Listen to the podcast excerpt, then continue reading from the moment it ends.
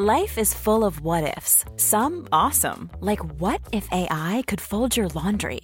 And some, well, less awesome, like what if you have unexpected medical costs? United Healthcare can help get you covered with Health Protector Guard fixed indemnity insurance plans. They supplement your primary plan to help you manage out of pocket costs. No deductibles, no enrollment periods, and especially no more what ifs. Visit uh1.com to find the Health Protector Guard plan for you. Hiring for your small business? If you're not looking for professionals on LinkedIn, you're looking in the wrong place. That's like looking for your car keys in a fish tank. LinkedIn helps you hire professionals you can't find anywhere else, even those who aren't actively searching for a new job but might be open to the perfect role. In a given month, over 70% of LinkedIn users don't even visit other leading job sites. So start looking in the right place. With LinkedIn, you can hire professionals like a professional. Post your free job on linkedin.com slash people today. Velkommen til eh, postkontoret, alle sammen. Av dette aller første forsøket på en rekommandert eh, julebonanza. Eh, temaet i kveld er eh, byoriginaler. En stor applaus til mannen som har skrevet bok om dette, forfatter og journalist Even Saugstad.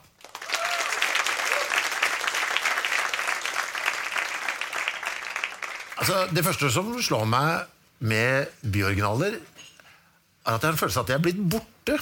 Ja. Det var noe som fantes før. Er du litt enig i det? Mange, mange sier det og stiller meg det spørsmålet. og dem, Det var nok flere på 70-80-tallet, men man skal ikke lenger tilbake enn 70-80-tallet. for vi kunne... Da traff vi mange. Nå er det litt mer glissent. Så det er, det er mulighet for folk her å få en karriere som byoriginal. Altså. Men hvor er det blitt av? Hvorfor, hvorfor har vi det ikke lenger? Jeg tror mange, mange av oss er litt byoriginaler. Det er lov å være litt byoriginal. Liksom første hipsteren kom, så tenkte han at yes, jeg skal være innmari spesiell. Jeg skal la bare skjegget gro og lage noen skikkelige tatoveringer og være helt vill og gæren. Og så kommer han til å si at ja, men det gjorde mange andre. Så det var kanskje lite forsøk på å være en liten byoriginal. Og så er det de som tar den enda lenger, de blir bura inn. De, de havner på institusjon, rett og slett. De, sånn, sånn vil vi ikke ha ute i samfunnet. Nei. Men var det litt det òg, eller? At man, man ikke hadde noe, noe nettverk for å plukke dem opp i gamle dager? Ja, ellers så var man litt, godtok litt mer, rett og slett. Tenkte at ja, han er sånn, han er litt rar, og han, han kler seg litt rart og går sine egne veier. og Det får være med det, liksom. Når vil du si glansdagene var? Når jeg snakker for, eh, for eh, pensjonistgrupper, så liksom snakker så liksom hører ja, Byoriginaler ja, å, det var Luse-Frans som levde fram til 1958. Eh, og liksom på den tida, på 50-tallet, da var det liksom mye byoriginaler. Men når jeg vokste opp, vi hadde jo vi hadde jo uh, Hermansen, selvfølgelig, og vi hadde Ho Ågot fra Harstad. Vi skal sikkert snakke om mange av disse etter hvert. Så det var mange som var i gatebildet på 70- 80-tallet også. altså. Hva er det du, når du gikk løs på boka, hva tenkte du var et kriterium for å kunne bli kalt en eh, byoriginal? Eh, du skal være litt spesiell, ikke litt spesiell, gjerne ganske spesiell. Litt spesielle vaner, spesielt an, eh, antrekk, måter du ter deg på. Eh, og så skal du, Jeg kaller dem i forordet i boka for eh, anonyme kjendiser. Så det er på en måte forutsetning at folk, eh, folk tenker at hvem, hvem er han som alltid sitter på den benken utafor T-banen og har den rare capsen på seg, og, du, du, og kanskje får et kallenavn etter hvert mm. knytta til hvordan han oppfører seg, eller sånt, og så, og så veit du ikke noe særlig mer. Så det er liksom å, å, løfte fram historien bak de som er anonyme kjendiser. da. Dette er jo uh, bok uh, nummer to, altså en uh, revidert utgave. Hva, hvorfor måtte du komme med en til? Hva er det som måtte forandres? Folk sto i kø for å komme i boka. Den veien? Jeg så for meg at det var folk som tenkte Hva er det du har gjort? Har du skrevet om meg i denne boka? Men det var omvendt. Ja, Nei, da, jeg, den forrige boka den var utsolgt en del år, og folk spurte etter den. Jeg kunne liksom bare trykt opp samme boka om igjen med de samme 13 som var med forrige gang. Men så var det litt nye som hadde dukka opp på blokka, som jeg følte at disse må, disse må være med mange av dem som har levd for lenge siden. men hadde, du hadde liksom, ja, mer mulighet for å grave fram ting på nettet, digitale aviser og sånt noe, og gjorde at f.eks.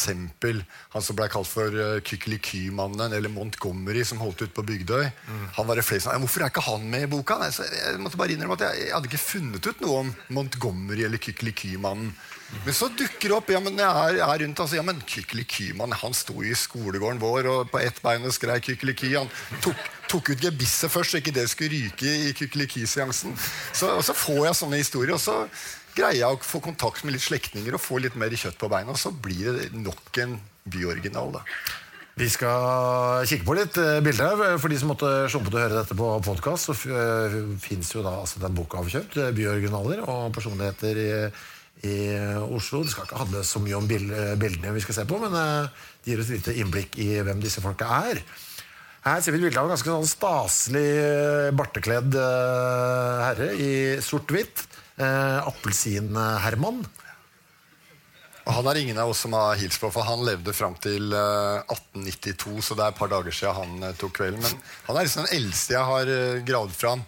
Og kallenavnet Appelsin-Herman Han starta sin karriere som eh, gateselger og bud i Oslo. Fløy rundt med en tralle med appelsiner på. og i motsetning til alle de andre som solgte appelsiner, så valgte han å løpe. Han skjønte at Hvis jeg løper mellom kundene, så greier jeg å selge dobbelt så mange appelsiner i løpet av dagen enn hvis jeg bare går.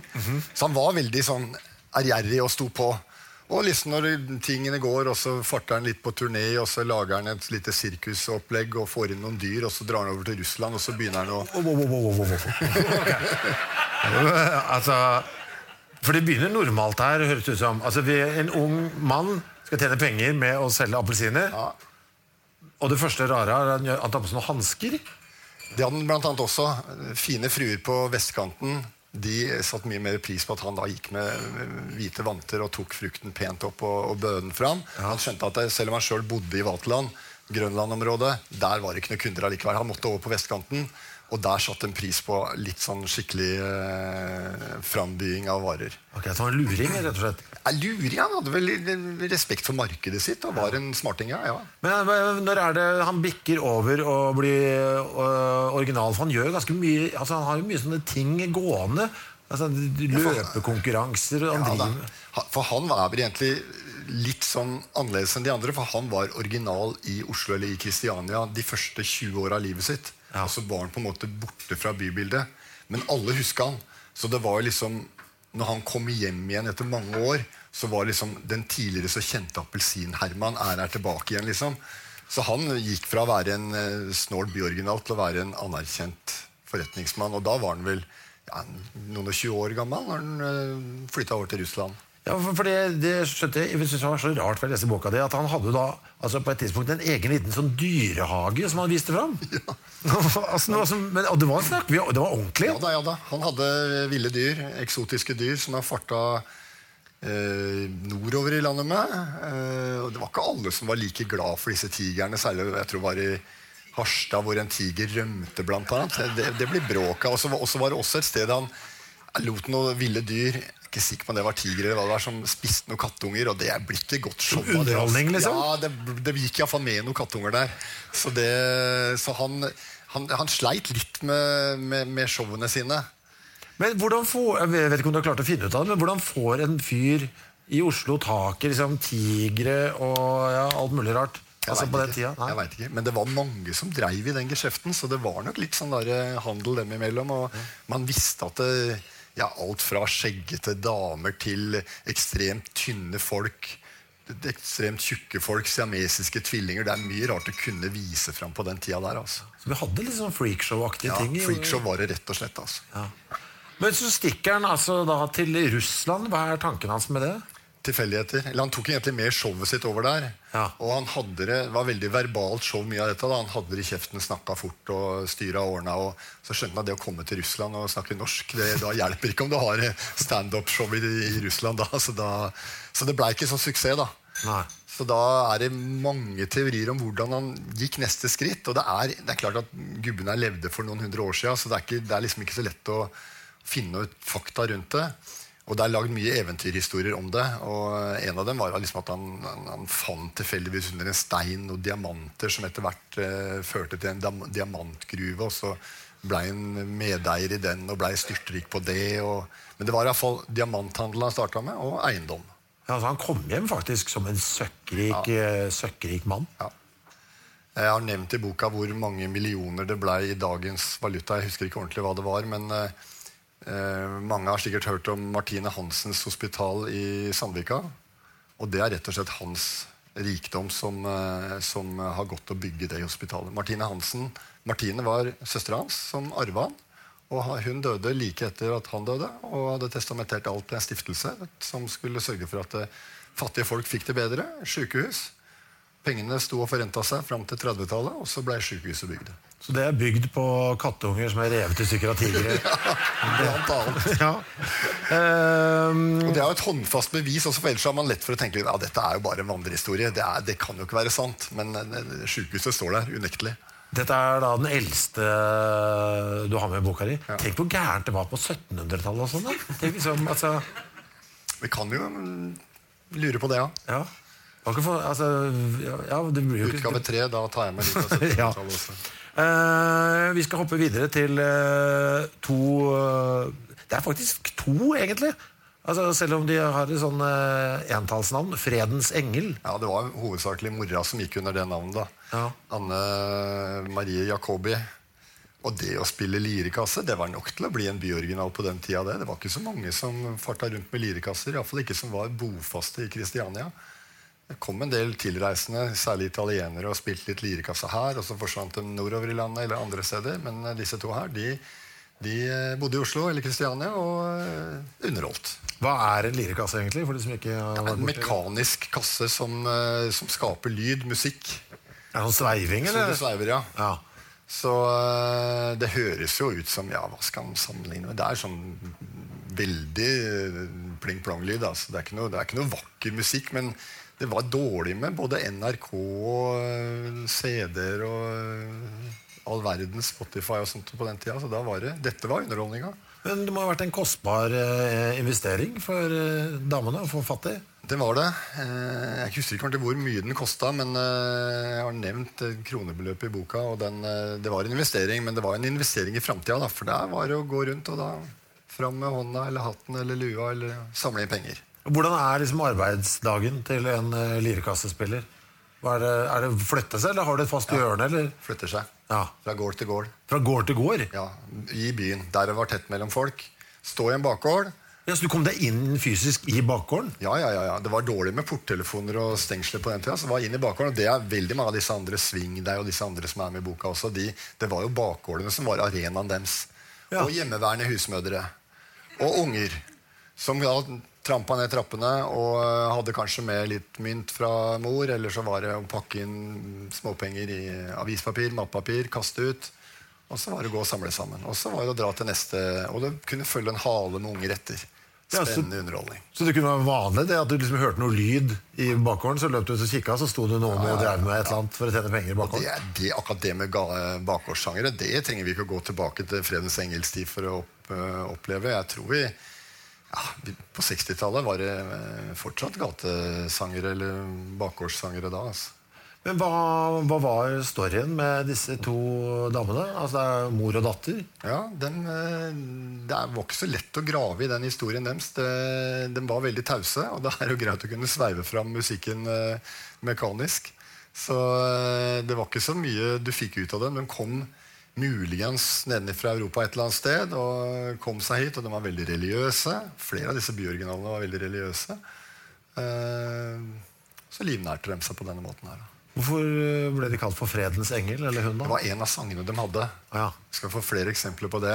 Den der, liksom, det var det som var var en salme tror jeg det var, som het 'Fredens engel'. og når det da liksom er, Alle kjente den melodien, og der kommer 'Fredens engel'. Jeg tror ikke det var så mange som visste det egentlige navnet deres. Og det bildet vi ser her, det er litt morsomt da, når jeg finner da i, på Oslo Bymuseum en farvelagt tegning. Vi ser jo årstallet 91 i ene hjørnet her, og det er altså 1891 den tegningen er lagd. Og eh, det å kunne gjengi over to sider i boka en sånn tegning som det, det er litt sånn eh, Det er morsomt å presentere, da. Vet vi noe om personlighetstrekkene deres i det hele tatt? Hva slags folk de var? liksom? Jeg har vel referert at den var litt sånn uh, inneslutta, og de smilte ikke så mye. Det var ikke, det var ikke noe showmenn. Jeg tror hvis, hvis de hadde levd på likt som appelsin, Herman, så tror jeg de hadde blitt parkert. altså. Ja. Det var to tause damer som bare satt og svingte og var de sure. og det var det. Det var nok. Uh, dette er jo en uh, mann med en ganske, ganske lekkert uh, kinnskjegg. et maleri her. Uh, Køla-Polsen. Køla Poulsen. Og Det, jeg syns det er så bra navn! Hvorfor, hvorfor har jeg hørt det navnet? For det navnet har jeg liksom hørt. ja, Mannen levde jo fram til 1914, tror jeg det var han døde. Altså, det er noen dager siden han døde, da, men likevel, historien om han holder lenge. Ja. Også Hvis du gransker et Oslo-kart og ser eh, til venstre, altså på østsida der Akerselva renner ut, så står det Paulsenkaia eller Polsekaia. Og det var altså kaia hvor denne rike Kristiania-borgeren hadde sitt kølelager. For han var kølgrossist og, Ok. da og het Paulsen dette navn. Da blir det Køla Paulsen og Køla Polsen. vet du. Du, nå, jeg var nede og gikk eh, for å skulle se hvordan det hadde blitt nede på Barcode nå. Nå så jeg han, nå har han fått sin egen liten eh, sånn lille allé der, som har fått hans navn Nei, på seg. sier du det? Ja, En sånn liten sånn gatesnutt som heter Kølapolsens et eller annet. Et eller annet. Og det sier du nå. Hadde du sagt det for to måneder siden, hadde du fått det med i boka. Ja, nei, jeg så det bare Jeg så det for to uker siden! Det er sant! For jeg, I året så etterlyser jo jeg nettopp en statue eller en gate eller en plass oppkalt etter Det er veldig kort. altså- Altså, det er sånn 15 meter lang. Det er en stubb, liksom. Ja. Ja. ja. Vel fortjent. Det er rett ved det bakeriet som svinger liksom. Ja. ja. Eh, men hva er det som gjør eh, Hva er det med den som gjør at liksom jeg til og med har hørt navnet hans? Ja, for Historien om han han var veldig fæl i kjeften. Okay. Han var veldig, hadde til dels ganske vulgære og grove historier og som han fortalte. og Han var vært sjømann noen år. og eh, ja, Han, han behandla nok de ansatte ordentlig og bra, men han kunne nok bruke mye kjeft og, og, og hadde disse historiene som han kom med til stadighet. Og så var det jo, når han hører om disse historiene, som levde iallfall 50-60 år etter at han var død, så eh, er det nok ganske mange historier som er helt fri fantasi. altså. Husker du noen? Nei, det er jo eh, Det er en historie, blant annet. Han, eh, han hadde jo denne køltomta si ute ved, ut ved brygga der. Og, men så bodde han i Dronningens gate, og der hadde han kontor også. Eh, og så skulle han ned i eh, kølkjelleren, kølkjelleren bare sånn privat og hente noe køl opp til leiligheten sin. Og Så kommer han da ned eh, på gateplan og skulle ned i denne trange eh, kjelleren. og Der var det lavt under taket, så han slo huet rett i, eh, i dørkarmen. Og banna og svor sånn som bare Kølaposen kunne banne og svore. da. Og Så kom det da tilfeldigvis en prest forbi, og, og disse Kølaposen-historiene så dukker alltid opp en prest eller en, eller, en, eh, eller en, eh, en fin frøken eller frue. Og her kom det altså en prest forbi og sier da til Kølaposen at de må ikke banne så fælt, Paulsen, det, da kommer de ikke til himmelen. Og Kølaposen svarte kjapt jeg skal ikke til himmelen, jeg skal bare ned i kjelleren og hente noe køl. jeg». og det er vel kanskje sant, kanskje ikke, men det er en sånn Blant de som er klart innafor, ellers så er det veldig mye sånn bæsj-tiss-promp-humor i disse Køllapolsen-historiene. Altså. Ja, husker du noe der? Jeg er jo Ja, glad. det, er noe, det er noe Jeg husker ikke helt detaljer, men du kan, du kan si at den gangen det var hestesporvogn, Ja. og du da står foran på tilhengeren etter hesten, og hesten slipper en fjert, så blir det gjerne mye historie rundt det. da, Om hva, hva Kølapolsen sa til den fine frua som sto foran seg, og hvem som fikk skylda for fjerten osv. Så, videre. så ja, det, er, det, er, det er typisk sånn disse historiene var. Men han var kjendis. Han var kjendis. Ja. Så han var ikke anonym kjendis, han egentlig. Altså, det var, jeg hadde den ikke med i forrige bok, for jeg tenkte at han er, han er en forretningsmann og en, en stor kar. Han er ikke noe sånn der, eh, slumsete fyr, men jeg fikk jo spørsmål hele tida. Hvor, hvorfor ikke Kølapolsen? Han må jo være en byoriginal. For han var, altså, det her snakker en fyr som det ble lagd vitsetegninger om i avisa. ja, ja. Og, ja. Tidlig på 1900-tallet hadde vi noen sånne der vittighetsblader. Tegnede vittighetsblader med mye illustrasjoner. Og det er jo morsomt for oss som lager bøker. da, kunne fråtse i disse gamle tegningene og vise da hvordan vitsetegnerne hadde karikert han, og da med korte, kjappe, fyndige kommentarer om hva han sa, eller visstnok sa. da. Ja, altså, når jeg hører om eh, Kølapolsen, så tenker jeg vet du, om, Hvis noen skriver sånn tilsvarende bok om 80 år, så kommer Martin Skanke til å være med. Ja, Det kan godt tenkes. Altså. Det, er, ja. Det, kan, det kan være mange som eh, kan være Altså, den type historie, liksom. liksom Men de vitsene, jeg må si at det, jeg- det er lagd en del bøker om Eller ikke en del, har lagd en bok om den som kom ut for en 20 års tid siden. Og det er, det er skrevet mye avisartikler om den. Og jeg må jo si at de vitsene ja, de er ikke så veldig morsomme i dag. Altså, det er ikke sikkert at det, ja, det er litt sånn der rorbua minus. Altså. Ja. Men blei det litt sånn at man kunne liksom legge skylda på Kølapolsen òg, hvis man Ja, hadde en god vits, altså. Ja, og så sa, så, så, så sa Kølapolsen det, liksom?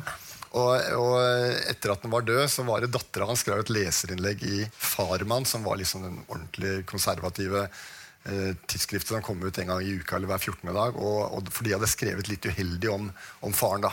Og Hun ville ha seg frabedt at han ble behandlet på det vis, for han var en meget proper mann.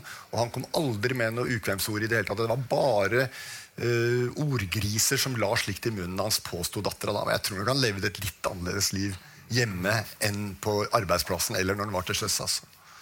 Vi må kikke på en fyr som jeg ble veldig glad i uh, når jeg leste boka di, og det er uh, altså, Het den det Jørgen den annen? Jørgen den annen, ja. Jørgen Cappelen den annen. Og, ja. og Cappelen, det er jo da forlaget Cappelen, som faren hans stifta. Oh, ja, så det er sønnen til sjølve Cappelen? Sønnen til sjølve Cappelen, som da lagde Cappelens bokhandel og forlag. Ja. Og, og, i den Cappelen-slekta så heter det alltid eldstemann Jørgen. Og vi gidder ikke å si Jørgen Cappelen senior og junior. Det blir litt sånn hverdagslig. Så da er det Jørgen Cappelen den første, Jørgen Cappelen den annen. Og nå tror jeg Jørgen Cappelen den femte eller sjette er den mannen. Så de fortsetter. De er ute av forlagsbransjen for lengst, for to-tre generasjoner siden. Men uh, eldstemann heter Jørgen. Og blir for et nummer etter navnet sitt. Ganske rojal stil.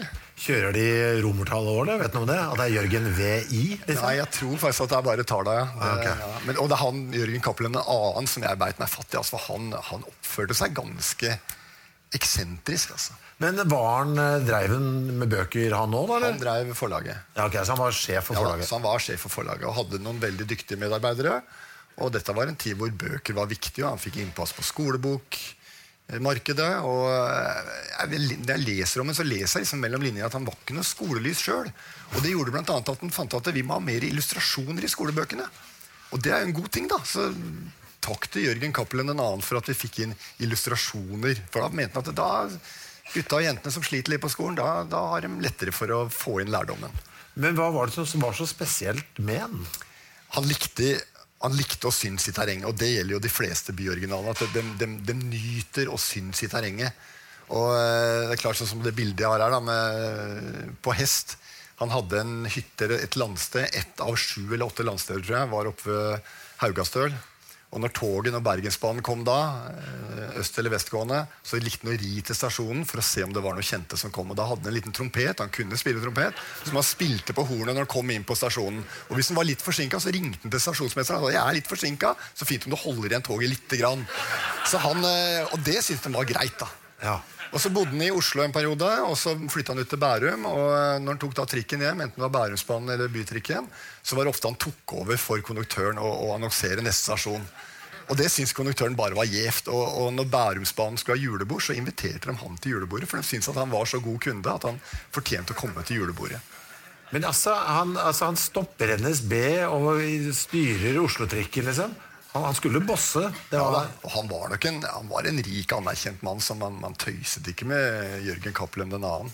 Var han ofte å se på hest, eller?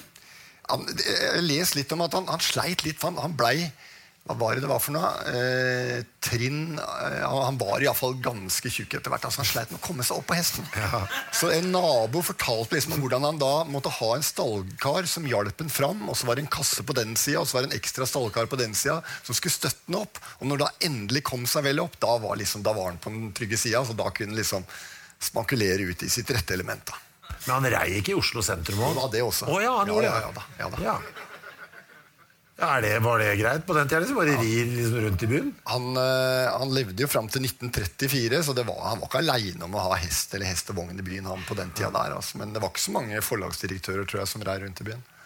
Eh, jeg har skrevet opp her at han tydeligvis likte å samle på alt mulig. Var det sånn samlemani? Han hadde samla på klokker og piper og eh. Landsteder, da? Landsteder, ja. Han hadde flere hytter oppe langs hvis en tar toget mot uh, mot uh, Jaren og, og, Grua, så hadde han liksom, jeg tror tre landsteder på hver side av jernbanelinja. Sånn, han var veldig velstående. da. Det var i den tida det var på en måte De som var velstående, de var veldig velstående, og de som var fattige, de var veldig fattige. Jeg ble så gira på å se trompeten hans. Vet du om den fins? det kan godt tenkes. Jeg har vært en del i kontakt med slekta hans. det Er klart at... Eh, er de kry han? Ja, jeg tror på en måte at de eh, er vel Barnebarna har vel lest gjennom teksten. og svigerbarnet, ja, hvordan det nå blir, har også lest gjennom. Og eh, de syns det var helt greit. Og det er jo sånn, når du, når du skriver om byoriginaler, så er det alltid litt spennende å kontakte en slektning og si liksom du, han onkelen din han kunne jeg godt tenke meg å ha med en bok om byoriginaler. Og du kan bli møtt med at Hva? Min onkel byoriginal? Nei! Det får måte på. Men i de fleste tilfeller Å, så spennende. Han fortjener å bli løfta fram som en byoriginal. Og så har jeg fått dem til å lese teksten, og så kommer noen korrigeringer. Og som ofte syns de det er veldig morsomt at det, disse folka får, et, ja, får dratt fram historien sin. Jeg blir så glad av å tenke på den telefonen nå. Hei, snakker jeg med Jørgen den sjette? Jeg skal, jeg skal gjerne snakke litt om Jørgen den annen, og så svarer han Vent litt, skal du få snakke med Jørgen den femte? Han vet mer. Ja, det kunne vært sånn. altså. Det kunne vært sånn. Men når du sier det med telefoner, så jeg har jo ringt ganske mange når jeg jobba med stoffet. etter det her, og ja, sånn som Tove Nilsen, forfatteren, hun kjente godt til, eh, til Hermansen på Bøler. som Kanskje kommer innom etterpå.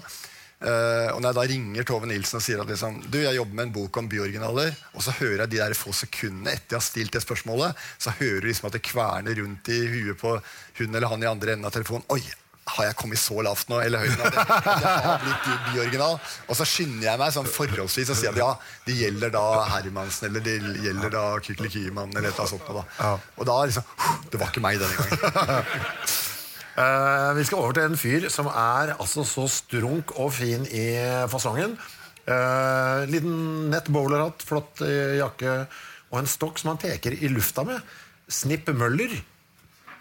Snipp Møller med den høye snippen. Ja, for den snippen han, altså Det ser ut som en, eh, sånn, nesten som en bilulykkekrage i høyde. Ja. Det er, kjempe, det er kjempelang eh, skjortesnipp. Og den, eh, du kan si, Det er jo et fotografi, og det er ikke så, jo, jeg har en del fotografier av den også, men jeg har veldig mange sånne tegninger fra disse vittighetsplanene vi snakket om i stad. Ja. Og det er klart Når du skal tegne en mann som blir kalt for snippmøller, da blir gjerne snippen høyere og høyere, høyere for hver tegning som går. Så den er ganske beskjeden, den egentlig.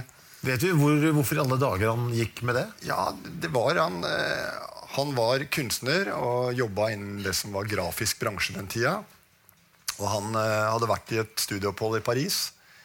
Eh, hadde vært med i en tegnekonkurranse.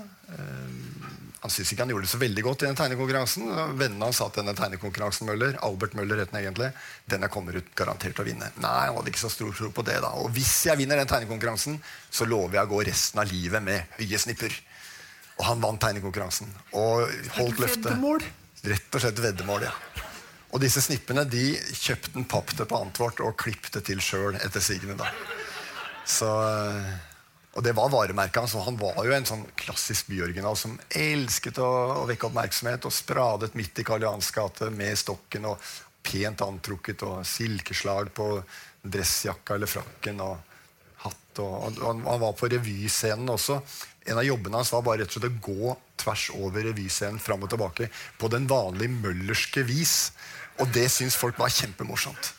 Så han gikk rett og slett bare fram og tilbake over revyscenen, og folk lo, og det var underholdning. altså.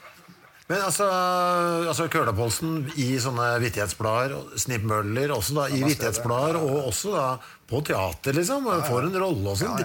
Man dro dem mye mer sånn inn og viste dem fram. De var liksom mer offentlige figurer enn Nå er det jo bare litt en raring, kanskje. Ja, vi skal se på noen etter hvert som også har vært litt frampå. Men eh, jeg er enig i det at den gangen så man hadde på en måte respekt for det. Så man tok dem fram og skjønte at det var litt businesser, rett og slett. da.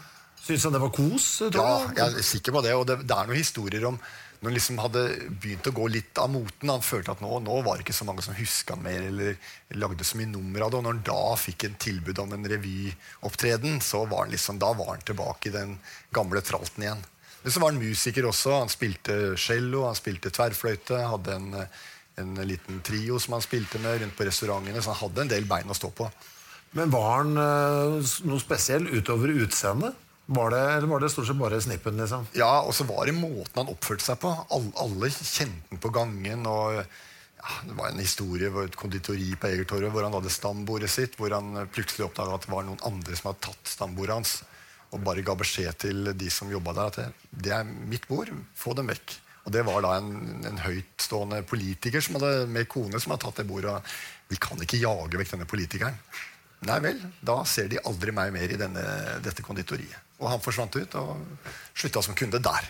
Og det var nok litt typisk han, at han hadde, hadde sine ting. Det var en venn av han som sa det at det, det er ikke det med snippmøller at han har en skrue løs, men de skruene han har, de er det litt for mange av, og de er skrudd litt for hardt til. Så det, det, det er nok litt bilde på hvordan han var. altså. Jeg vet ikke om han var hevngjerrig, for det høres ut som en fyr som aldri glemmer. i hvert fall Nei, kanskje ikke? Nei, så går jeg Nei, ja, den snippen, snippen, snippen skal jeg gå for alltid. ja, ja, du, satt på mitt bord, her skal jeg aldri sette mine under ja. Eh, vi skal over til uh, det som jeg kanskje ja, altså er, Han ble litt av nesten som en helt for meg etter å ha lest uh, boka di. Eh, Luse-Frans. Han er vel det vi i dag ville kalle en boms, er det ikke det? Ja, uteligger, boms. Men du kan se en store forskjell på han og andre bomser, både i datiden og nåtid. Han rørte ikke en dråpe alkohol. Han var helt nykter, og han var meget religiøs. Men han var uteligger, og han kledde seg dårlig, og han var, levde et stusslig liv. Og i motsetning til veldig mange av de andre byoriginalene, så, så var ikke han noe glad i å være byoriginal. Han ville aller helst gå i ett med asfalten og forsvinne i mengden. Så, så, det at han på en måte fikk et kallenavn og ble løfta fram han, han, var ikke så fornøyd med det, tror jeg. Vet vi hvorfor han endte på gata? Han vokste opp ganske normalt. Foreldrene hans drev en vedbutikk eller vedsjappe nede i Teatergata. Og hadde fire søsken. og Han arva denne vedsjappa, og han var vel ikke blant de skarpeste knivene i skuffen. Så han, eh, han, prøvde å drive den geskjeften så godt han kunne, men det, det gikk litt skeis. Og, ja, og, så var det en ombygging i kvartalet der han hadde denne butikken. Og han måtte flytte ut. Fikk med seg kjerra som vi ser på bildet her. Og, og hadde, en liten hybel i nærheten tidligere, men da ble han uteligger. Og det var vel mer eller mindre sjølvalgt, egentlig. Mm. Og så gikk han da rundt og samla glass og flasker og metaller og solgte videre til skraphandler. Og, og fikk, fikk det livets opphold på den måten. Vet vi sånn noenlunde hvordan han uh, overnatta? Ja, det er mange historier og fortellinger om uh, Han var under en veranda i Parkveien en periode. og Fyrrom her og der, og kjellerganger. og Vaktmester som lot den til og med få en madrass å ligge på. Det syntes han ble litt for luksuriøs, så den madrassen den satt han til side. Han ville ligge rett på gulvet. da. Og så var det visstnok noen fine fruer også over på Frognerkanten, som, som lot den få et lite rom som han fikk bo i en periode. Men på den betingelse at den var ute av huset før klokka sju om morgenen og ikke kom inn igjen før etter klokka ni eller ti. For den ville ikke ha han rekende rundt kvartalet der den bodde, mens andre naboer kunne se den. Han er jo så god. Altså, han var jo så bunn ærlig. Det er jo det som eh, knekker, eh, knekker meg. Det er det som hun? Ja, Han er bunn ærlig, og det er lagd mye dikt om ham og skrevet mye om ham både mens han levde og etterpå. og ja, Det er ikke veldig mange av oss som maser om å få lov å betale skatt og få lov å fylle selvangivelse, men uh, han skjønte det etter hvert at det, her er det faktisk noe som heter selvangivelse og skattetrekk. og sånn. Det, det, har jeg gått klar av. Nå så fant jeg en god venn i en, en prest som het Wisløff, som hjalp ham med å komme inn i det systemet, så han også fikk lov å betale skatt. Og når han ble eldre og fikk krav på alderspensjon, så syntes han det også var veldig rart at han skulle få pensjon for ikke å gjøre noen ting. Så det nekta han å motta, rett og slett. Ja. Så bunn ærlig, som du sier. Ja. Life is full of what ifs. Some awesome, like what if AI could fold your laundry? And some, well, less awesome, like what if you have unexpected medical costs? United Healthcare can help get you covered with Health Protector Guard fixed indemnity insurance plans they supplement your primary plan to help you manage out of pocket costs. No deductibles, no enrollment periods, and especially no more what ifs. Visit uh1.com to find the Health Protector Guard plan for you.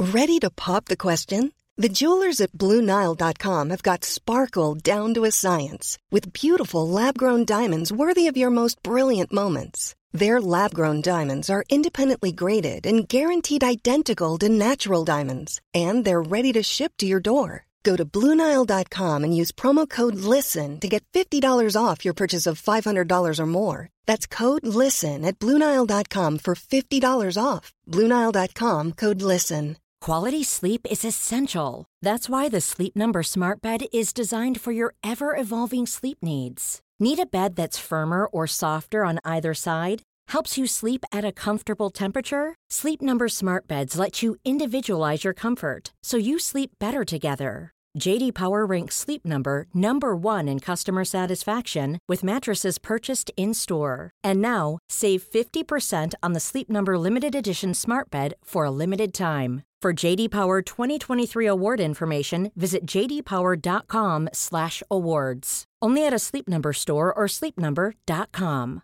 I'm Sandra, and I'm just the professional your small business was looking for, but you didn't hire me because you didn't use LinkedIn Jobs. LinkedIn has professionals you can't find anywhere else, including those who aren't actively looking for a new job but might be open to the perfect role, like me. In a given month, over 70% of LinkedIn users don't visit other leading job sites. So if you're not looking on LinkedIn, you'll miss out on great candidates like Sandra. Start hiring professionals like a professional. Post your free job on linkedin.com/people today.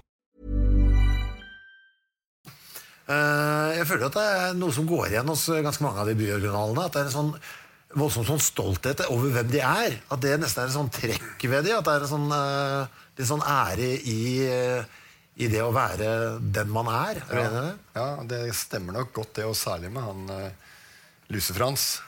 Som jo ikke het Frans, men Fridtjof. Fridtjof Christiansen. Alle kjente han bare under navnet Luse-Frans. Hvorfor ble den kalt for Luse-Frans? Når han så antrekka, så var det nærliggende å tenke at her må det være lus. Men så hadde han en nervesjukdom som gjorde at han gikk og rista seg. Eh, og da tenkte jeg at det er lusa som klør. Så han, det er derfor han går og rister seg. Jeg tror nok han hadde lus også, men det blir også fortalt i ettertid at han ikke hadde lus, men at han da hadde denne sykdommen som gjorde at han gikk og ristet seg. Og så, og så var det bare Luse-Frans det blei. Eller Luse-Per var det noe som kalte den også. Og så, uh, først når han døde i 58, så så folk dødsannonsen hans hvor det sto Fridtjof, parentes Frans Christiansen, har gått bort. Eh, var han eh, holdt på å si, en, en man ønsket å se i, i bybildet? Ble folk glad av å se han, sånn som man gjorde med Snipp Møller? Ja, jeg tror folk, Selv om han ikke var noen underholdningsmann eller noe i nærheten av Snittmøller, så tror jeg folk syntes at dette var et, et trygt syn. Det var, det var sånn det skulle være. Han var en del av, av Oslos bybilde. Og når han døde, så var det fullsatt kapell i Vestre Gravlund. Da var det veldig mange som skjønte at nå har en, en del av Oslo-historien forsvunnet. Så nå må vi vise denne byoriginalen en skikkelig siste heder. Han fikk for øvrig en nekrolog som hadde overskriften 'En, en gatens hedersmann har gått bort'. Og det er ikke mange av oss forunt å få den tittelen på nekrologen vår. 'En gatens hedersmann'. Hvor gammel ble han? Husker du det? Ja, han levde jo da fram til 58 og eh, var født i eh, 1883. Blir ganske gammel, altså. Kjapt hueregning, ja. Jo da. 58, 68, 70. Han ble noen og 70 år, ja. Ja. Men det slår meg også med flere av det at de blir litt eldre enn det man skulle tro. Ja. Selv om de lever, lever ganske røft. Altså. Han levde et hardt liv, selv om det ikke var noe alkohol inne i bildet. så var det, Han sov ikke godt, tror jeg. altså. Frøys mye. Eh, det er jo ganske vilt. Han fikk jo den nekrologen. Han fikk jo Lillebjørn Nilsen og laga en låt om henne. Dette er en fyr som basically prøvde å være ganske anonym. da. Ja. Og det er også blitt lagd eh, malerier av han. Hva er det for et maleri vi ser her, egentlig? Det står på Bymuseet. Eh, det er eh, borte i dops... Fredensborgveien, Dåpsgate. Dopsgate. Området der er den malt. da. Og en ting er som du sier, Lillebjørn Nilsen lagde sang om den. Eh, den heter vel Lusefrans sin vise, vel? Det eneste han eide, var en kjerre og troen på en mild, rettferdig Gud, synger da Lusefrans. Men så er det jo i tillegg da, kjerra hans står på Oslo Bymuseum. Jeg. Jeg tror han hadde rista på huet hvis han hadde sagt dette. At det jo, kjæra di kommer sikkert på Bymuseet, og en av Norges fremste visesangere kommer til å lage en sang om livet ditt. Ja. Og I tillegg da Gyldendals leksikon, eh, neste utgave som kommer ut etter han var død, 72-73, oppslagsord Lusefrans på L. Ja. Det var ikke Fridtjof Christiansen eller K for Christiansen, det var Lusefrans. Og så sto det litt av historien hans i leksikon. Altså. Han skulle ha visst det. Det er litt irriterende òg. At ikke han får greie på det, Synes jeg. ja, det er det. Og i tillegg, da, hvis jeg får ta en siste ting, Ja, ja, ja. som jeg tror også han hadde vært enda mer overraska over eh, Det er lagd et øl som heter Lusefransøl. Eh, lokalt lite bryggeri oppe i, oppe i Groruddalen. St. Halvards bryggeri de har altså Lusefransøl på menyen. Men er det alkoholfritt? For det burde det vært. ja, det burde vært det, men det er ikke det, faktisk. Ja, altså. ikke sant? Og jeg tror de har noe alkoholfritt øl på repertoaret sitt. Og det burde egentlig ha bytta navn på det, så det var alkoholfritt. Men det er, det er ikke alkoholfritt. For det var faktisk litt dårlig gjort, syns jeg. Her har vi en uh, bilde av en, uh, en bakgårdssanger i aksjon. Ja. Hvem er dette? Sving deg, eller Carl Rognstad, som han het. Og han, jo måte, han var jo lenge etter, etter eh, disse Fredens engler. Men det var jo på en måte det samme. da. Han gikk i bakgårda og sang, og han hadde fått navn fra en av kjenningsmelodiene sine. Så 'Sving deg, min due', den, det var kjenningsmelodien hans. da. Jeg tror kanskje vi har den låta her. Skal vi se. Ja, det har vi, vet du. Er det, er det han vi hører òg, eller? Sving deg, er til fri og spaser, inn i en verden som kommer opp til. Sving deg, min due, til livet er skjønn, han er du kald og du smør. Sving deg og sving deg min due på frigjort og fløt. Sving deg og sving deg, og aldri min kjol skal gå ned. Yes! Når er det fra?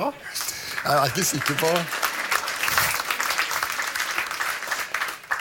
Jeg er ikke sikker på når opptaket er fra. Han var intervjua i et radioprogram, og det var vel på slutten av 60-tallet, tror jeg.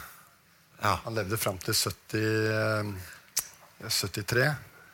Eh, så da var han på en måte på, på slutten av karrieren sin. Og det var en fyldig stemme, men eh, den var etter hvert ganske sånn skingrende og, og rusten. Men eh, Den var ganske perfekt òg, for den presser seg gjennom ja, ja, som en ja. vekkerklokke. Ja, ja, nettopp. Ja. Så det var datidens underholdning. Ja, for det var, det var det da. Man skulle liksom være i stua, så hørte du den lyden fra bakgården. Og da var det bare å løpe ut på verandaen og kaste ut noe. Ja, Det er noen beskrivelser som de lurte på om det var noe uh, mishandling av en hest, eller hva som skjedde nede i bakgården. Og, eh, mens andre skrøt veldig av han da. Så, Men uh, dette var hiten hans, uh, da, eller? Var det den man ja, forventet det, var høre? den, eh, det var den som var liksom kjenningsmelodien. Ja. Det var ikke for in ingenting at når Kjell Edlund fra NRK intervjua han, så var det den han fikk han til å synge. ja. Er det hans egen, eller er det en Jeg er ikke sikker. Nei. Jeg har hørt noen flere varianter over den. Han, han endrer litt på teksten innimellom, men uh, dette var en salme da han var veldig religiøs. Ja. Det er mange av de som er uh, ganske religiøse. Ja. Og Det var litt av varemerket hans. da. At, eh, Kan ikke du fortelle om uh, Torgrim Franskmann som ble omvendt av svingen der? For det syns jeg var så koselig. Torgrim Franskmann var en av disse draggutta som holdt til på Youngstorget. Og vi snakker da ja, på 60-tallet, 50- og 60-tallet. Hva Dragutta? er det? Ja, fordi De fikk det kallenavnet Dragutta fordi de hjalp da torghandlerne med å dra fram utstyr for torvdagen med kasser og øh, sånne balakiner. Og ja, og så feide de torvet etterpå og gjorde det fint og greit. og De var sånn vaktmestere for torvet. Og de var småalkoholiserte. Bodde på Krogen om natta, og så hadde de et lite kvarter der på, på Jungstorvet. da. Og han, Torgrim Franskmann var en av disse draggutta. Og, og Svingdal likte seg veldig godt sammen med, sammen med disse draggutta, for de hadde alltid tid å slå av en prat. Og selv om Svingdal var på en måte en helt annen kategori. Han, han bodde i et ordentlig lite krypinn, og han var ikke noe veldig alkoholisert I fall. Men uh, Torgrim Franskmann kom en gang til Svingdal, og så sier, sier Torgrim Franskmann du, at uh, du Svingdal, nå har jeg tabba meg skikkelig ut. For jeg har nemlig vært på møte i Frelsesarmeen. Og Svingdal sier ja, men det er ikke noe problem. Frelsesarmeen, fine folk, så det, de er, det er helt greit. det der. Ja, men du skjønner det, Svingdal, at eh, han predikanten lurte på om ikke jeg, noen ville omvende seg. Og det var da jeg gjorde tabben. Jeg gikk fram og lot meg omvende. Og Svingdal skjønner fortsatt ikke problemet. Sier at ja, men det, det er vel og bra, det. Du har blitt omvendt. Fine greier. Ja, men du veit jo det, Svingdal. Du omvendte meg jo for et halvt års tid siden, og nå er jeg omvendt igjen. Så han var jo sikker på at nå, nå hadde den gått gærlig i den veien, og så ble han omvendt og går riktig vei, og så nå var han på vei i veien. vei. Og de som kjente både Svingdeg og Torgrim Franskmann, visste jo det at dette her er noe Torgrim sier bare på fleip for å drive gjøn med Svingdeg. Men Svingdeg tok ting veldig seriøst. At ja, men da skal jeg omvende deg en siste gang, men da må du slutte å la deg omvende sånn fram og tilbake. for det på den siste dag, når du kommer opp til St. Peter, og liksom han skal sortere hvem som skal oppover der, og hvem som skal lukke ned der, så kan det gå surr hvilken vei du er omvendt. av. så, da lar vi deg omvende en gang til, og da må det være slutt. Det er koselig. Ja, det er det. Oi, nei, der har vi den igjen. Det får være greit. Uh, her har vi bilde av uh, et veldig sånn oppsatt bilde for det, av en uh, dame som står på tærne i ballettsko med en kjole og gjør seg litt til for eh, kamera. Hvem er dette? Homansbyens dronning ble hun kalt. Ja. Og som navnet sier, hun holdt i Homansbyen, Frogner-området. Dronning ja, hun eh, kledde seg egentlig og førte seg som en kongelig nesten. Og der hun skred gjennom byen i flotte antrekk med eh, rouge i kinnene, kraftig rød leppestift, kyselue. Ja, Fint antrekk. Hvis jeg, da, jeg ser henne komme mot meg med dette litt sånn fjonge antrekket, hvordan er hun liksom ellers, som menneske bak? Får jeg noe kontakt med henne? hun, hun var vanskelig å få kontakt med. Som en del av de andre Bjørgen så levde litt i sin egen verden. Hun eh, ja, bodde sammen med sin søster eh, bak slottet et eller annet sted. Eh, og hun, eh, ja, hun trippet rundt på lette ballettdanseskritt, blir det sagt. Men hva er det som gjør at hun altså, Du kan jo bare være en rik dame. Hva er det som gjør at hun bikker over i å bli byoriginal? Det var vel nettopp det at hun, eh, hun fikk dette kallenavnet, og det var veldig mye mystikk rundt henne. Og veldig mange lager da, når de, når de ser en byoriginal, hører et kallenavn, så lager man historier. Og hva var da historien til da Homansbyens dronning? Jo, hun hadde vært forlovet med en sjømann, og så fikk hun det tragiske budskapet. Skuta gått ned, alle har drukna. Det blir ikke noe bryllup. Og da tørna gæren etter det, blir det sagt. Jeg er ikke sikker på hvor sant det er, men det er iallfall det som var liksom på folkemunne forklaringen når man så da Homansbyens dronning. Hun gikk alltid med bevisste, bestemte skritt i en eller annen retning. Ingen visste ordentlig hvor hun skulle hen. Folk har fortalt meg at man kunne se henne nede på Honnørbrygga, hvor hun sto og speida utover fjorden. Kanskje skipet likevel kom.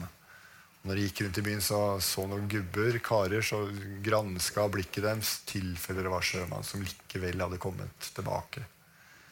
Veldig mye historier knytta til henne. Eh, hun ser ganske ung ut på det bildet vi ser her. Er det Var hun liksom sånn hele livet? Hun, en hun var aktiv gjennom hele livet som, som byoriginal. Og den, det navnet Homansbyens dronning Jeg hadde det på blokka lenge. Og så tenkte at man, jeg skal lage en biografi over et menneske, og, og veit ikke noe annet enn kallenavnet hennes. Jeg fant en stor artikkel om henne, fortalte masse om livet hennes, men ikke hva hun het i virkeligheten. Og så fant jeg da i, eh, på Oslo Bymuseum eh, et sted hvor jeg, hvor jeg fant navnet hennes, Astrid Christensen. Eh, og at hun var født i Drammen. Eh, og når hun døde, og når jeg fant ut når hun døde, kunne jeg gå inn i eh, avisene rett etter hun var død, og, og finne da en nekrolog om henne også. Da. Så det var en fin, fyldig nekrolog som fortalte om historien hennes. Hva slags liv levde hun da? Vet hun om hun, hun var jo aldri i jobb, og hun, eh, hun var intervjua i Aftenposten en gang, og da sa hun det at eh, boklig lærdom, nei, det var ikke noe for henne. Det var kunsten, og særlig dansen, som sto hennes hjerte nær. Og hun var da, hadde gått på ballettskole og var en dyktig ballettdanser. Men eh, faren hennes var ikke så glad for at hun drev og viste seg fram offentlig som ballettdanserinne. Så, så det var kun mindre arrangementer og private opplegg som hun fikk lov da å danse eller framføre balletten sin i. da. Jeg lurer på liksom hva, Hvis hun hadde levd nå, hva, da, altså, hva da? Hadde hun bare blitt ansett som litt rar og så bare måtte blitt eh, akklimatisert på en eller annen vis? Eller kan, bare kan godt tenkes at hun hadde sklidd gjennom samfunnet og, eh, og ikke fått den samme oppmerksomheten i dag. For eh, ja, på en måte godtar vi jo mer folk som er litt annerledes. da. Vi må over til uh, sjølvesten. altså, dette er, jo en, dette er jo min byoriginal, for han husker jo jeg. Uh, Hermansen. For det var jo litt sånn, Du kunne komme hjem og si vet du hva, vet du hvem jeg, i dag, jeg så Hermansen i dag. Eh, ja, hva, hvordan sånn ut? Han var fakir. Ja, Eller altså Han hadde alltid andre nye antrekk på seg. Og Vi snakker nå 70-tallet. Og eh, Jeg vokste opp på Oppsal, og vi kalte den for Baronen av Bøler. Han var så flott kledd alltid.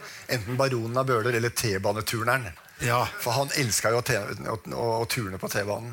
Disse stengene på T-banen de var jo som skapt for å drive turnøvelser. Så der, midt i rushen, så kunne han bare ta av seg jakka, legge pent på setet og sette i gang med bøy og tøy og spagater og opp i håndstående her og der. og og det var på den tida som, sant, Vi hadde fedre som var på hans alder og tenkte at det, det, det, man oppfører seg jo ikke sånn når man er en voksen mann på 50-60-70 år. Man gjør ikke det, men han gjorde det. Men var han turner egentlig? Han ser jo så sprek ut. I sine unge dager så var han turner. Ja. Uh, han var turner, og han var advokat. Uh, og han blei Bjørgendal etter hvert.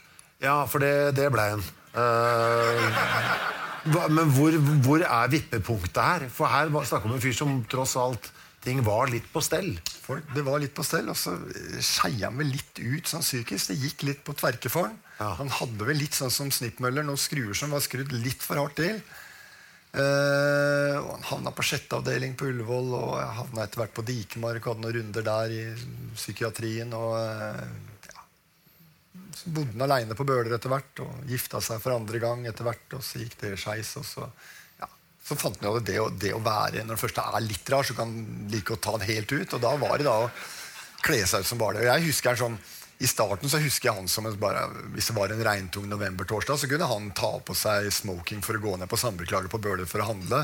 Men etter hvert så ble det mer og mer maskerade, mer og mer utkledning, mer og mer overraskende antrekk. Hvordan var det han fikk tak i alle disse klærne her? da? Ja, er mange historier om det, og noen snakker om at han hadde tilgang på noe teaterlager eller et eller annet sånt noe. Eh, jeg tror ikke han hadde det. Jeg tror nok det var mer at han fikk av naboer, kjøpte på loppemarkeder. Jeg snakka en del med ene sønnen hans, han hadde to sønner. Og sønnen har fortalt at han var jo en kløpper med nål og tråd. Og så sa han kunne liksom sy om en damekjole til en sånn sjeikantrekk eller et eller annet sånt. Så han, han ordna og styra. Gikk, hvor mye inn i rollen gikk han? liksom? Hvis han var sjeik, snakka han liksom sjeikete? jeg? Jeg tror han gikk veldig inn i rollen. Ja. Og, eh, han, og han, han var jo intervjua av veldig mange blader, og det er lagd en billedbok om ham, som for øvrig kommer i ny utgave etter hvert. Eh, Harald Medbø, som har tatt de bildene her, han eh, snakka mye med han. Og hadde, lagde da en billedbok sammen med Hermansen.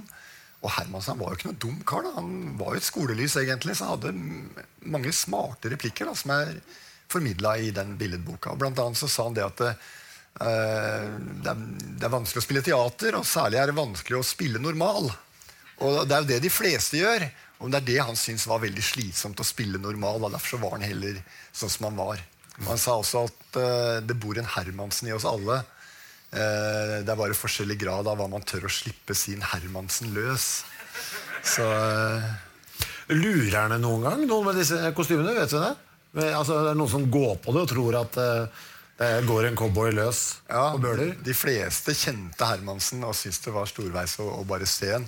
Men han, han hadde en gang en russisk ja, admiralantrekk eller noe sånt, og så var det flåtebesøk fra, fra Sovjet. da, Så han liksom gikk rundt da som en, en høyt eh, dekorert eh, befal i russisk antrekk da, i russiske hæren. Og når det da kommer en eller annen underordna marinegast eller hva det nå heter, og ser plutselig han, så var det jo å gå opp i rett. Og det, det, han hilste jo høflig til, tilbake og syntes jo det var helt gjevt, selvfølgelig. Men jeg synes det er så gøy, for han, altså, han går ikke bare rundt, liksom. Og, altså, han, det er en fyr som tar, han tar mye plass. Ja. Ting er turninga på T-banen, men vi snakker, det er kruttlapppistoler og fløyte og Symra kino, da var det, når det var cowboyfilm på Symra kino, da var det å fyre av noen kruttlappsalver. Og inn på teaterkafeen, gjorde det samme der. Han, han, han lata en gang som han var bankraner. Kom inn i en bank, løfta kruttlapppistolen, skjerf foran ansiktet. Men de som jobba der, de kjente den i oss. De visste at det er bare, er Herman som tuller litt med oss. Jeg tror i dag hadde han blitt bura inn for lenge siden. Altså. Uh, ja, Han ble også altså, han ble kjempekjent, selvfølgelig, men han var, eh, var jo med i en Olsenbanden-film òg. Det synes jeg er litt koselig. Olsenbanden for full musikk. Ja. 1976 var det vel. Spiller han seg sjøl, eller har han en rolle? Nei, han, han var en ordensutdeler.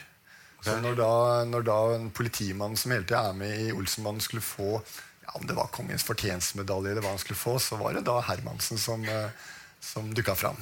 I flott antrekk, med en pute med ordenen på, banka på døra, inn på politistasjonen og Vær så god. Er han, eh, har han noen dameroller òg, eller er, spiller han bare menn? Jeg tror det var bare menn han hadde. Altså. Ja. Tror det. Mye hatter. Mye hatter. Hatter skaper folk. Eh, si noe om matvanene hans òg. Jeg synes han hadde en helt grotesk drikkevane. Ja, Da tenker du på kaffen, da. Ja, den var fæl, altså. Jeg har aldri prøvd det sjøl, så jeg kan tenke meg at det er godt. Det men, tror jeg ikke, altså. Nei. Altså 50-50 kaffe og ketsjup. Ja. Altså Han sa jo det visstnok, at det er ingen som stjeler kaffen min når jeg lager den blandinga. Men det drakk han, altså. Det er mulig at han bare gjorde det bare for å ha en gimmick, liksom. Ja. En 50-50 kaffe og ketsjup. ketsjup, det, er det, det tærer på innvollene, så Og så var han på flaska, han her, forresten. Var han en uh, drikkfeldig Nei, jeg tror ikke det. Men uh, ja, jeg veit ikke ordentlig. Jeg har ikke skrevet noe om det. Og, og så er det jo, vi husker han som den glade fyren, men det er klart at en mann som er sånn som han, han var på en måte gatas narr, gatas klovn. Han hadde sine mørke sider. Så det, er ikke, det var ikke bare lett å være Hermansen, tror jeg, når det, når det, når det butta. Vet du om han hadde noen nære venner, eller var han liksom bare rundt og spilte sånn enmannsteater? Han var jo han var gift med ei dame som han traff på Dikemark. Som han hadde, var gift med en periode. Så døde hun dessverre. Og eh, ellers så ja, Han hadde kontakt med en del folk. Han hadde lite kontakt med familien sin, sønnene sine, bortsett fra helt siste stunda. Eh, det var nok en mann som ikke var så lett å få kontakt med heller. Eh, vi skal over på eh, en annen eh, fyr her. Han, han drakk jo veldig hardt og var ærlig om det også. Kyteren. Kyteren. Fra Vålerenga. Ja. Han sa om seg sjøl at han, han var den en, eneste ikke-anonyme alkoholikeren i landet. Så han, for han var som du sier, han var ærlig med alkoholproblemet sitt, og han var veldig opptatt av Han bodde like ved Vålerenga skole og var veldig opptatt av å fortelle ungdommene at det går ikke den så bare Dere som har øl i glassene, så vær forsiktig. Gå ikke i den tabben som jeg har gjort. Bli ikke alkoholikere. Hvor, kommer navnet fra? Kyteren? Ja, Det er det diskusjoner rundt, og det betyr visstnok å skryte. Å, ja.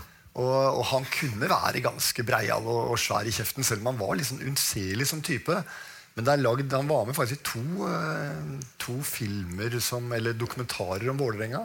Og liksom når NRK skal lage dokumentar om Vålerenga på 60-tallet, så var det naturlig å finne fram skyteren. Og når han prater da, så var det nesten som å høre en prest snakke. Han var veldig sånn doserende. da. Så det er nok litt derfor han har hatt dette navnet helt siden guttedagene. Altså f- fortelles jo da at det, Folk fra Vålerenga, der var det kallenavn enten du spilte fotball eller ishockey. eller hva du gjorde, da var det, det var kallenavn hele veien. Men han ble vel ikke kjent bare for å sitte på puben på Vålerenga? Hva er det som, som gjør at han Han var dikter. Dikter. Han var Vålerengas eh, poet. Skrev hyllestdikt til Vålerenga, til bydelen, til eh, fotballaget. Eh, Ja, og de kom på trykk i, eh, i Arbeiderbladet, som det het den gangen. Dagsavisa i dag. Jeg tror jeg fant fram dette her. For han hadde jo altså Det, var, det er jo noe her. Eh, Islands gate. Det er et dikt han har skrevet som kom på trykk i Aftenposten i 1980. Hvor lenge levde han da? Han eh, levde fram til 84. Ja. Uh, den gata jeg bor i, er stille og rolig. I hele mitt liv har jeg her hatt min bolig. Her vokste jeg opp blant et mylder av unger og utslitte mødre med angrepne lunger. Og fedre som drakk for å prøve å glemme den bunnløse armod som rådde i hjemmet. Jeg har tidlig stiftet bekjentskap med, med nøden, som hjerteløst øh, dømte så mange til døden. For mange var de som i kampen gikk under, heroiske sjeler som levde som hunder. I tankene ser jeg dem alle, eller ser dem slite og streve. De ofret seg selv for at vi skulle leve. Og barna fødes, og oldinger dør, og gata den ligger der stille som før. Det er mørkt, ass. Ja, ja, ja. Men det, det henger jo på greip. Det gjør det. Ja. Han hadde vel hatt et håp om å få gitt ut diktene sine som en diktsamling. Sendte det til noe forlag og fikk nei. Men noen år etter at han døde, så var det noen lokale ildsjeler. Jeg tror det var annet eh, historielaget på Vålerenga og noe som kalte seg for Gubbe, Gubbelaget, som var knytta til kirka, som fikk gitt ut. Så han fikk eh, en liten heder etter han var død. Men han hadde jo tross alt Det gikk jo liksom litt sånn oppom med han. Han ble jo liksom mer og mer kjendis etter hvert. og ble på en måte han, han gikk jo fra å være litt som boms da, til å faktisk bli en eh, ja, noe man var stolt av på Vålerenga på et vis. Det var jo en tid hvor Vålerenga var i øh, støpeskjeen av ombygginga. Du var på vei å få en tunnel under, få vekk trafikken. Eh, Det som hadde vært kummerlige boliger, ble fornya, og det ble kjipt å bo der. Og han ble på en måte talsmann for Vålerenga. Men eh, ja, De gikk litt oppover, men de gikk litt nedover på slutten også. Det var visst ikke så veldig mange mer enn tre-fire stykker i begravelsen hans. Ja, ok. Eh, her er vi over på Blomster-Ole. Eh, også en alkoholiker, men ikke så oppadgående kurve som skyteren, kanskje. Hvordan fikk han navnet sitt? Det veit jeg ikke ordentlig, men eh, det er jo et dikt som er om Blomster-Ole, som vel Jørgen Moe har skrevet.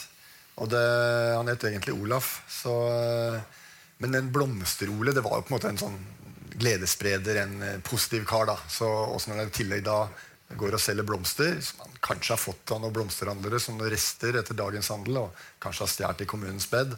Når du da går og selger blomster, så eh, er det lett at du blir Blomster-Ole. Og han var stolt av navnet sitt. Alle visste at det var det han het, og han poengterte det også ofte. Hvor var hans eh, sone i byen? I sentrum, Ja. på kaia, eh, han i tillegg til å gå og selge blomster, så var han veldig glad i å fiske. Fiske ål fra brygga. Fiskeutstyret var da en eh, hermetikkboks med fiskesnøre rundt og krok. Og så fiska han da ål. Og syntes det var veldig gjevt. Og han tror han solgte den litt til noen restauranter. og sånn, den åla, ålen han fikk inne i Oslofjorden for 20-30 år siden. Det var ikke så reint som det er i dag. Altså. Det, var ikke noe, var ikke noe badeplass på Sørenga på den tida. Så Det må jo bli akkurat sånn som Lusefrans ble et øl. Det må jo bli sånn rett, det også. Og du får en Ja, ja, som er da en ål. ål fiska fra rett utafor rådhuset. Eh, du, Jeg må bare hoppe videre til han callen her, for han syns jeg ser så vidunderlig flott ut. Det er to bilder på lerretet nå. Et sort-hvitt bilde til venstre og et fargebilde til høyre. Jeg regner med at Montgomery, som vi skal snakke om, er mannen til høyre. Det er uh... Montgomery er mann til venstre, okay. og kallenavnet Montgomery er mann til høyre. ja. Ja. Er det da sånn at vår byoriginal Montgomery har tatt navnet fra han til venstre? Er det så enkelt? Jeg veit ikke om han egentlig tok det sjøl, eller om det var bare alle andre som så at han ligner jo veldig på denne britiske generalen, så vi må jo, må, må jo begynne å kalle ham for Montgomery. Og så syntes han det var litt morsomt sjøl, og så hadde han da en alpelue som Han var jo kunstner, og da var jo det nesten som en beret, en sånn militærlue. Og så anla han også en bart som skulle være ganske lik eh, militærhelten sin bart. Og og da var han fornøyd med å få dette navnet Montgomery. Og så hadde han en militær frakk på seg og gikk litt sånn eh, rak og rett som en militærkar. Og, Men så sa han jo kykkeliky, da. og så sa han kykkeliky. og derfor så blei det veldig ofte kykkelikymannen, eller bare kykkeren. Ja. Og når, som jeg sa i stad, sant, når du steller deg på ett bein i skolegården på, på Bygdøy skole og tar ut gebisset og skriker kykkeliky, da ja, Du blir lagt merke til. Men hva var greia med det? Vet vi, noe, vet vi hvorfor han dreiv med det? Det var vel for å vise seg litt fram. Ja. Og så hadde han vel litt dårlig kontroll når han fikk i seg litt for mye alkohol. Så, men når han ikke fikk i seg alkohol, så var han en dyktig kunstner. Og har gjengitt flere malerier i, i, i boka mi som han har malt. Tre eller fire store malerier som henger i annen etasje på eh, Kafé Engebrett. Signert han. Malt etter noen gamle bilder. Kanskje vi har eh, Nei, Her har vi et bilde av når han sitter og maler. Og var, tror jeg, et, eh, ja, her er et maleri. Av der. Det er ikke så dårlig, det der. Nei, nei, nei, nei. For en mann som plutselig kan stå gale. Ja. Dreiv han med det sånn ellers også, eller var det, skulle han på død og liv inn i skolegården? Og... Jeg fikk eh, kontakt med to nevøer han hadde i Sandefjord, der han var vokst opp. Og, og da kom vi tilbake til det jeg nevnte, at det er det å ringe til noen og si at eh, onkelen deres han fortjener plass i byoriginalboka. Det var nevøene veldig enig i. Ja. Han, han var rar, også hjemme. Og da han var hjemme i Sandefjord, så tok han gjerne en kykkeliky på sto på ett bein og skrev kykkeliky i familieselskaper også. Og, og han fortalte veldig om det kallenavnet hans, Montgomery, og det var han stolt av. Han fortalte nevøene. Eh, du skriver at han eh, bodde blant annet på et tidspunkt i skogvokterboligen i Paradisbukta. Han bodde ikke i boligen, han bodde egentlig i hundehuset der først. Hundehuset. Og så, og så var det noen som flytta inn der. Vi er da på 70-tallet. Altså som flytta inn i selve huset. Selve, selve skogvokterboligen. Ja. Står der fortsatt, like ved badeplassen. Og de kom flyttende inn der, og så kommer det plutselig en eh, rank, tre- ranktrent mann ut av hundehuset og fortalte at jeg har fått lov å bo her av forrige eieren, så det er helt i orden. De syntes det var litt ille at han skulle bo i et hundehus som nesten ikke var langt nok til gubben sjøl engang. Så de pussa opp grisehuset, så han rykka opp fra hundehus til grisehus. Og det, det høres litt ille ut, men eh, ja, de pussa opp grisehuset greit. Så da hadde han et kvarter å bo i om sommeren. Så der bodde han om sommeren. Og hvor han var om vinteren, det er egentlig ingen som har spora opp, men han bodde nok på et eller annet eh, herberg i byen. Men det er så pussig, for du har en fyr, han må jo ha litt stæsj. Altså, det skal jo males, og han har jo da militærfrakk og ser liksom veldig Det må ha vært en jobb for han å holde på den fasaden når han liksom ikke hadde noe tilholdssted. Ja, han, men i det tilholdsstedet han hadde, der, der ble det fortalt at der hang dressene og sykkelutstyr. Han var veldig glad i å sykle. Eh, der hang utstyret på eh, snorrette kleshengere. Så han, han var liksom ordentlig av seg. Og eh, når han skulle ut og sykle, så var det liksom det skulle ytes skikkelig. og Han hadde ordentlig sykkelutstyr som de proffe. Eh, men så gikk det vel de gangene han var på kjøret, så gikk det veldig galt, da. Ok, så det, så Det var veldig sånn berg-og-dal-bane. ja, så det er fylla som tok en, på en Ja, måte? da, da var det kykkeliky, og når han, ikke var, når han var edru i lange perioder, så var han veldig produktivt og malte veldig mye.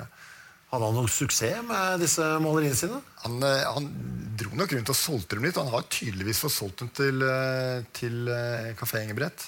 Hvis han googler på, eller går på Finn og så søker på navnet hans, så, så står han inne sammen med litt andre kunstnere. Jeg tror ikke det er så veldig dyrt og ettertrakta, men eh, det er nok mange som har en, eh, en Granholt hengende på veggen.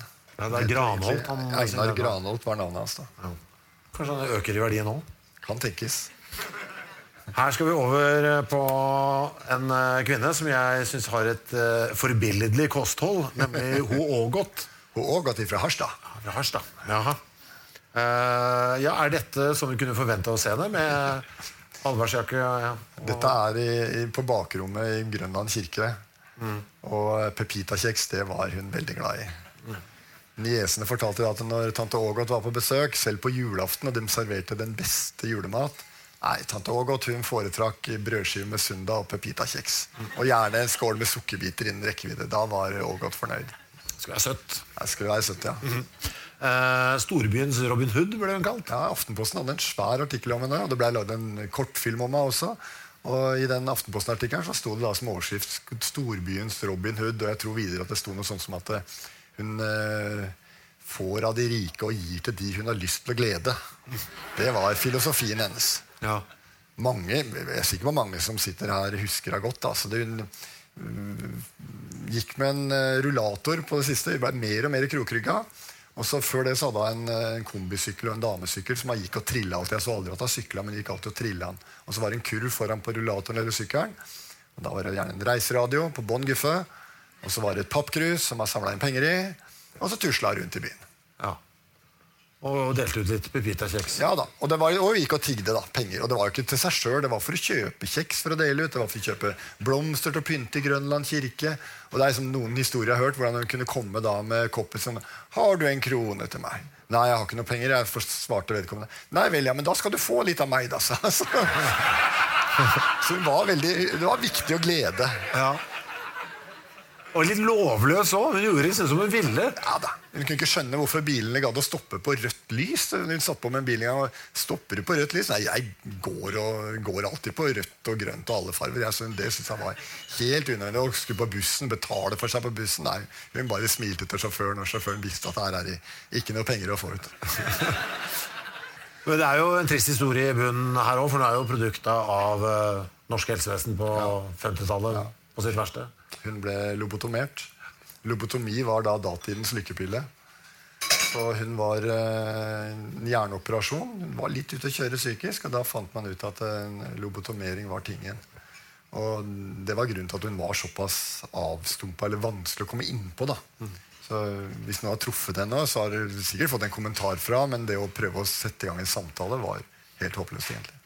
Men hun ble jo gift uh, på et Ja, da, tidspunkt. hun, eh, Hanshaug, eller Hanshaugen var vel etternavnet hennes. Og det er etter, eh, etter mannen hennes, ja, som uh, var en 10-12 år eldre, og som alltid gikk en god del meter foran henne. Så det var liksom hun gikk etter, og han strena foran. Et rart par blir det beskrevet. Men hun var blid, da. Alltid blid. Ja. Og tusla rundt. Bodde på eh, gamlehjem, det som ble kalt for Peikhjemmet. Eh, gamlehjemmet i gamlebyen. Uh, ja. ja, nok en favoritt. Eh, Jeg har ikke bilde av mannen, men vi har bilde av huset hans. Uh, Olebjørn. Han var tøff, ass. Uh, jeg, ser at stikkordene mine her er et rim. Fem forskjellige pass og et hjemmelaga palass. Jeg har skrevet opp. Han hadde fem pass. Hjemmelagde, palass, nei, hjemmelagde palasset Severa og pass. Han, han var liksom en sånn liten luring og en skurk. Han hadde sittet inne litt og, eh, og drev og dikta litt og lagde malerier. Og så drev han med litt eh, krumspring blant annet, da, og laget sine egne pass som han reiste Europa rundt med. Og de funka? Ja, det funka. Han hadde til og med seg mora si i rullestol på sine gamle dager. Jeg tror hun dro helt til, til, eh, til Sri Lanka og India og sånn med disse hjemmelagde passene. Når er det vi snakker, når er det vi snakker her sånn tidsmessig? Ja? Ja, Han døde jo for to-tre år siden bare, i 2015. Men vi, vi snakker rundt eh, litt før 2000, tenker jeg. Filmen må jo ha vært helt genial. Det er jo vanskelig å få falske pass selv da. På, på 80-tallet så fant jeg en overskrift fra Dagbladet hvor det står eh, 'Byoriginal rundlurte banker'. Og da hadde den eh, forfalska noen eh, veksler. Som jeg greide å få heva også. Da hadde den brukt en farvekopimaskin, som var ganske sjelden på 80-tallet. Farvekopimaskin, Og så måtte den hjelpe litt til, for den blå underskriften ble litt dårlig. Så den måtte den hjelpe til litt med en kulepenn, og så fikk han da heva disse vekslene. Og det ble rettssak og greier. Da, da fortalte han at ja, ja, det var jo egentlig bare for å sette politiet på prøve. Og, og han var jo litt kunstner, så det var liksom for å vise seg litt fram, da. Vi må snakke litt mye om han. Altså. La oss ta utseendet hans først. for han Åssen kler han seg? Ja, det, er vel liksom uh, Lusefrans i, i uh, 2000-utgave. Litt sånn tilfeldig. Mm. det var en boblejakke han hadde tilgjengelig, så var det det. Og en sko av hver type var liksom eh, det han likte å gå med, for da viste han at han, han gjør som han vil. Og parykk som lue? Ja, det kunne han ha som lue. Og så var det, han var, er en ganske lokal byoriginal, egentlig, så det er ikke så veldig mange utafor Lambertseter Nordstrand-området som har hørt om den, men til gjengjeld så har de som bodde i nærheten, hørt veldig mye om den. Ja. De som var kunder på bensinstasjonen eller banken eller jernvarehandelen på Seterkrysset, de kjente veldig godt til Ole Bjørn. Når han kom der og eh, ja, han, eh, han hadde en bankboks med verdisakene sine i, og nøkkelen til bankboksen den lå i andre skuffen ovenifra på Jernia ved siden av. Så han, han greide ikke å holde styr på noe mer, så han måtte innom der. Og, Da måtte gjerne ta vare på det ja, da, var, da var bankboksen hans. Og, og så hadde han et minibankkort som han aldri, alltid glemte, glemte koden til. Og da var det å ringe til kirketjeneren i Lambertseter kirke. Han huska koden. Så eh, Altså, verden var til for Ole Bjørn. Og så lager han dette huset her. Og, Ja, for dette har han bygd sjøl. Dette har han bygd sjøl av stjålne brakker og eh, materialrester som han fikk tilkjørt med kranbil. Og, og han var jo såpass kjendis at det ble laget to kortfilmer av han. En ble vist på TV3, en halvtimes lang kortfilm. Skal jeg se. Så eh, den er verdt å se. altså. Men det ser svært ut. Ja, jeg tror det var over 1000 kvadratmeter som han bodde aleine i. Sammen med et par katter i perioder. Og det var, det var, han var jo ja, han var ikke akkurat en, Det var ikke noen rette vinkler og noe som var i vater eller lodd her. så det var... eh, Men han, han var iherdig og bygde og styra og samla og hadde dette som sitt prosjekt. Og I en av disse filmene så, så sier han det at ja, ja, kommunen er jo litt gærne for at jeg tar meg til rette her. Han hadde fått en slags tomt, eller fått avtale han fikk lov å bygge her, men han fikk jo lov til å stjele strøm, for, eksempel, for det gjorde han. Han bare hekta seg på nærmeste lysmast og tok strøm ut derfra. Hvis eh, lysverket var og tok det igjen, så var det dagen etter så var han og kobla seg til igjen. Altså, han, han tok seg veldig til rette, da.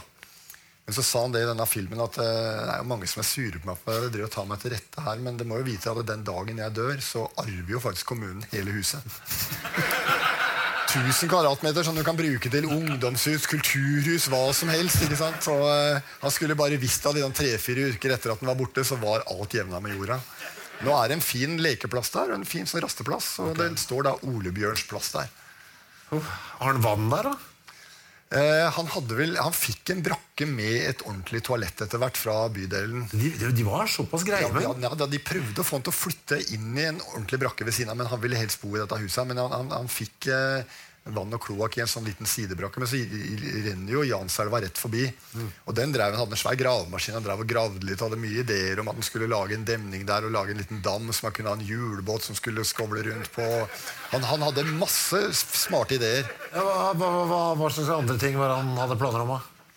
Han, hadde, han var liksom oppfinner, da, så han hadde noen eh, teorier om hvordan man kunne Han hadde reist til sjøs i mange år, da, så han mente liksom at istedenfor å bruke trosse og vaiere som skulle holde skipene, så skulle man ha en kjempemagnet som kunne bare smakke av båten inn til kaia. Eh, Det var en av de ideene han hadde. da Og Disse, disse var skrevet ned på liksom baksida av en huntonittplate eller på en voksduk han hadde på bordet. sånt, Så han eh, hadde mye rart for seg. Ja, han var ikke så fornøyd med det norske flagget heller. Synes det var dårlig. Nei, det har jeg også hørt at det, det var et eller annet med symbolikken der. Jeg tror det var korset han ikke var så fan av. Så han hadde lagd sitt eget flagg som han gikk med foran i 17. mai-toget, det lokale 17. mai-toget på Nordstrand. Eh, som var rødt, hvitt og blått, men det var litt annet design på det. da. Og det, jeg må jo si at eh, besteborgere på Nordstrand de var jo ganske rause. De lot Olebjørn være Olebjørn. Altså, du, At du får lov til å bygge 1000 kvadrat, stjele strøm, gå forrest i 17. mai-toget med ditt eget fly, misfornøyd med norske flagget, tvinge Jernia til å ta vare på nøkkelen til bankboksen altså, Det er jo helt ute av kontroll. Ja, ja, ja, ja. Det er helt fantastisk kult gjort. da. Nei, altså det, Olebjørn er Olebjørn. Og når, den, øh, når jeg kom ut med første byoriginalboka mi, så ringte han meg faktisk og var litt snurt over at den ikke var med i boka. Og jeg hadde, jeg hadde den på blokka, men du kan si, når du går forbi et byggverk som dette og ser en fyr surre rundt der Du har ikke veldig lyst til å gå bort til den og si at du, jeg lager en bok om byoriginaler. Vil du være med i den? Liksom, nei, jeg kjente at det der, der det, det orka jeg ikke å gå inn på. Men uh, han ringte meg og sa at øh, neste bok så må jeg bare komme med. Men da var han da døden i mellomtida, så han har aldri fått glede Nei, av boka si. ikke vært inne der? Så jeg har ikke vært inne, men det er, det er veldig dokumentert alt mulig. Det er uh, skrevet mye om den, og det er tatt mye bilder av han. Og eh, han lagde malerier, og han lagde dikt, og veldig mye av dette er, er dokumentert. Og veldig mange på Nordstrand uh, trykka til sitt bryst og syntes at det var helt greit. Og, og, og disse brakkene han hadde stjålet uh, Det var et oppslag i Aftenposten om dette, og, og han var intervjua Eller han politisjefen på Manglerud politistasjon var intervjua og fikk spørsmål om ja, disse, denne anmeldelsen fra bydelen av Ole Bjørn. Hva skal dere gjøre med den? Den saken ligger i bånn av bunken, og jeg tviler sterkt på at den noen gang kommer noe lenger opp i bunken. Sa da stasjonssjefen. Og det er jo også tegn på raushet, da. Vi, uh, ja, se her har vi et litt sånn bilde av alle sammen. Og for det er jo en ting som går igjen her. byoriginaler har noe på huet. Altså, Du er ikke byoriginal hvis du ikke har en eller annen hatt. Er det så? Ja, det var det som var temaet mitt når jeg hadde lansering av boka. Så viser jeg fram disse i tur og orden. Og er, ja, hvis noen går og tenker at ja, jeg vil bli byoriginal, så start med hodeplagget. Litt sært hodeplagg. Uh, og som dere går med alltid. Jeg må se i salen her om det er noen som ja, Bare noe lurer her. Det holder ikke. altså. Men det er jo godt ja, Caps kan jo funke greit. Og Ja, Det er Ole Bjørn som er nest lengst til høyre her med den blå capsen her. Eh, noen ord om eh, El Yukan. En tater fra Voss med en ganske fæl oppvekst. Det, er en, det er en tragisk historie. Veldig mange husker den sikkert som en uh, morsom gledesspreder, enten med gitar, som vi ser her, eller fakir. Slukte flammer og sverd og hadde sånne enmannsteater. og Var hyra inn av sirkus og tivolier også. Han var på en måte en profesjonell underholder, han også.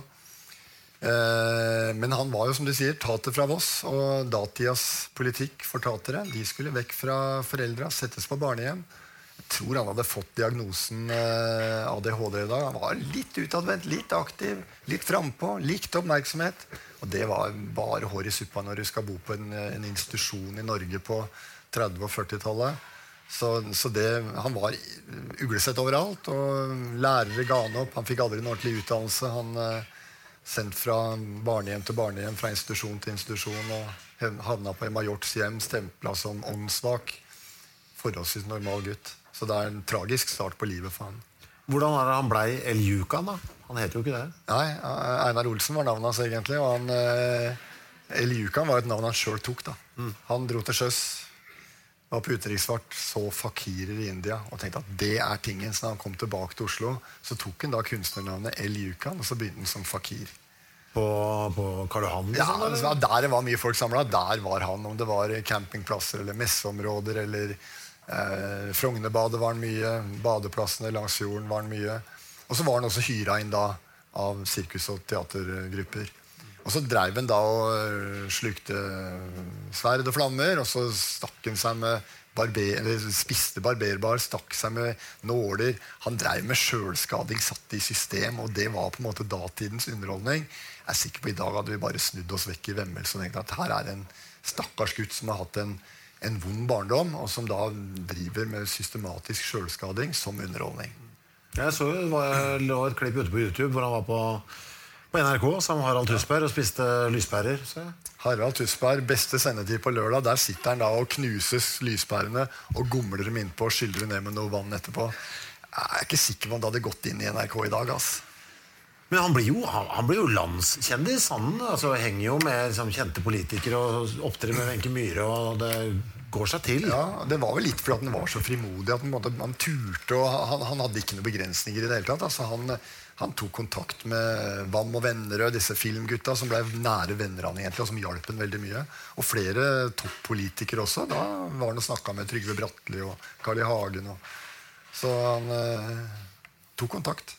Hvordan, altså, jeg vil tro at det å jobbe som eh, heltidsfakir i eh, Norge egentlig ikke blir heltid, for det er jo så kaldt her på vinteren. Fikk han gjort noe altså, Er dette en rein sommerjobb, eller gjør du lån ute på han, eh, spikermatter hele livet? hele året? Eller hva? Han hadde et stusslig liv. Og han, når han er intervjua Han, han elska oppmerksomhet. Så liksom når, pressen liksom lirka litt inn, så fortalte han at han skulle sette ny rekord i å ligge så og så lenge på spikermat og sluke enda mer sverd. og alt sånt. Og så han greip jo begjærlig fatt i hver mulighet han hadde for å stikke seg fram.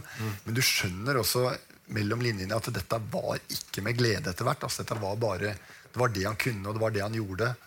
Så når du sier dette med vinteren? Da, da var på en måte sirkusene hadde gått i hi, og tivoliene var stengt for vinteren. Og, og han begynte etter hvert å bli ganske hard på både flaska og andre rusmidler. Så han hadde ikke noe godt liv. Og vi ser for oss hvordan det ser ut innvendig han etter å ha slukt diverse barberblader og lys, lyspærer og grammofonplater og alt mulig han tygde i seg. Det, du blir ikke god i magen av det. Eh, her er bildet av han hvor han uh, klatrer til topps i spiret på Tosterudgården. Og jeg, jeg må innrømme at jeg, ikke, jeg sendte det til deg, men jeg, er ikke, jeg har ikke tatt det med i boka. For jeg, er- jeg er ikke sikker på at det var han. Okay. Men, men det som står i teksten, er at han, eh, det stemmer helt med alderen hans. eh, Og han var aktiv i byen. Og jeg snakka med noen brannmenn som var med og, og redda ned av taket på, på Nationaltheatret i noen måneder etterpå. Og da var det helt sikkert han. Så jeg er ganske sikker på det han drev og klatra opp fasadeklatring, liksom? ja, han klatra bare for å vise seg, og han, og han, hadde, han hadde en kroppskontroll.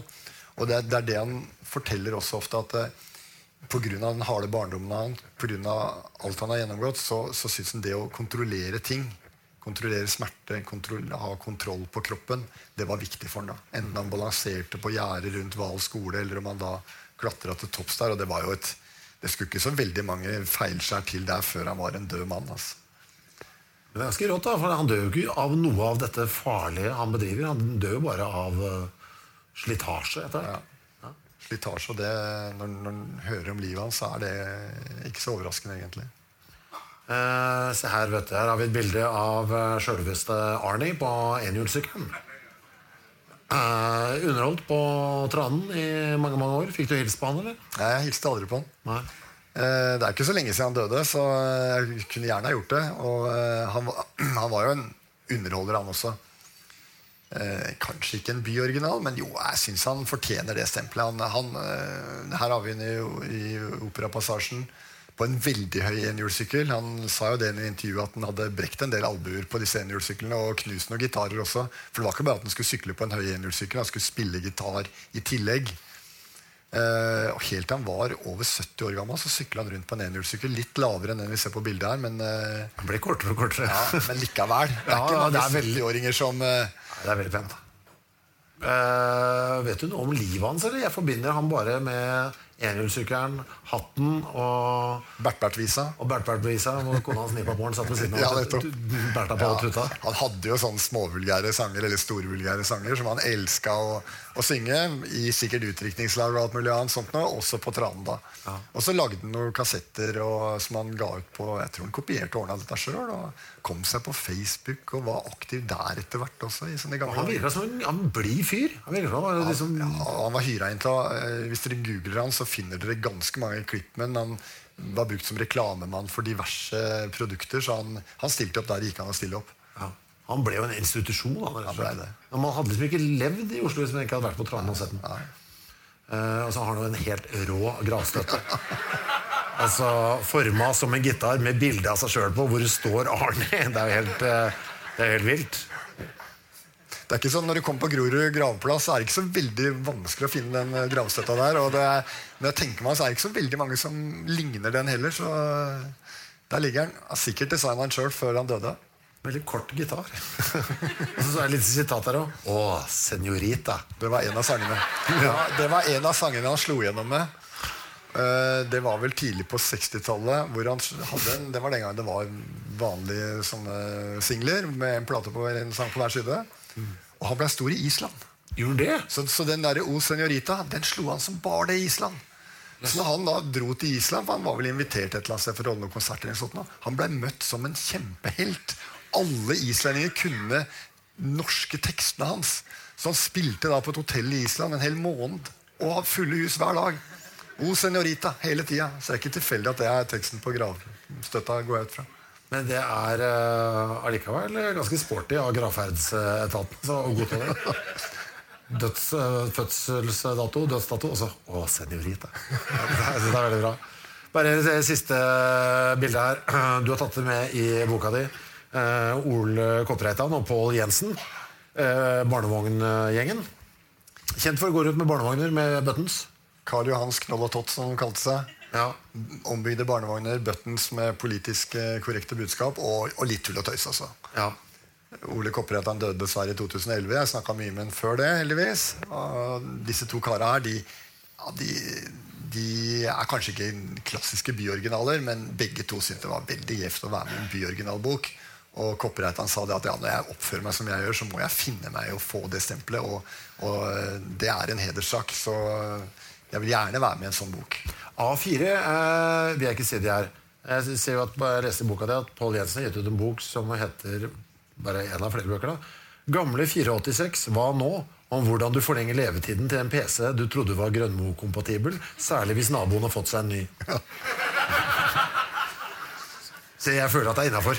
Han er, en, eh, han er en datanerd, må han vel få lov å si at han var. Og han er en nerd på alle områder. Og han hadde, Mens han studerte på Blindern, så eh, var han med i det som het Gammeldonaldistenes venner. Og det er altså en fanklubb for Donald Duck og co. Andeby og tegneserier.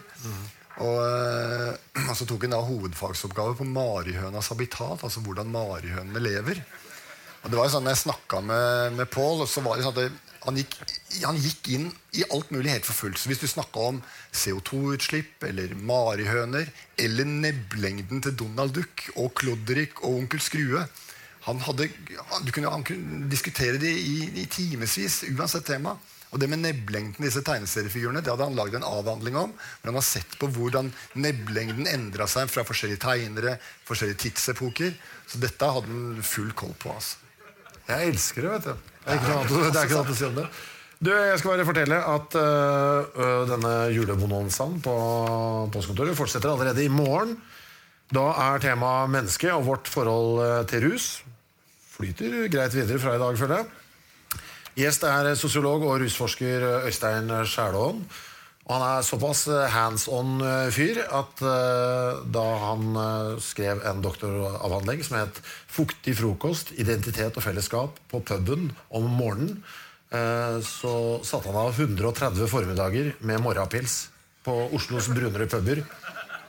Jeg er, det er flott. Han kommer altså i morgen. Men nå vil jeg at dere skal gi en stor applaus til mannen som snart skal bak i lokalet og signere julegaver for dere, som dere skal betale for. Uh, dere må det. En veldig fin bok. Uh, tusen takk for at du kom, Even Serpstad.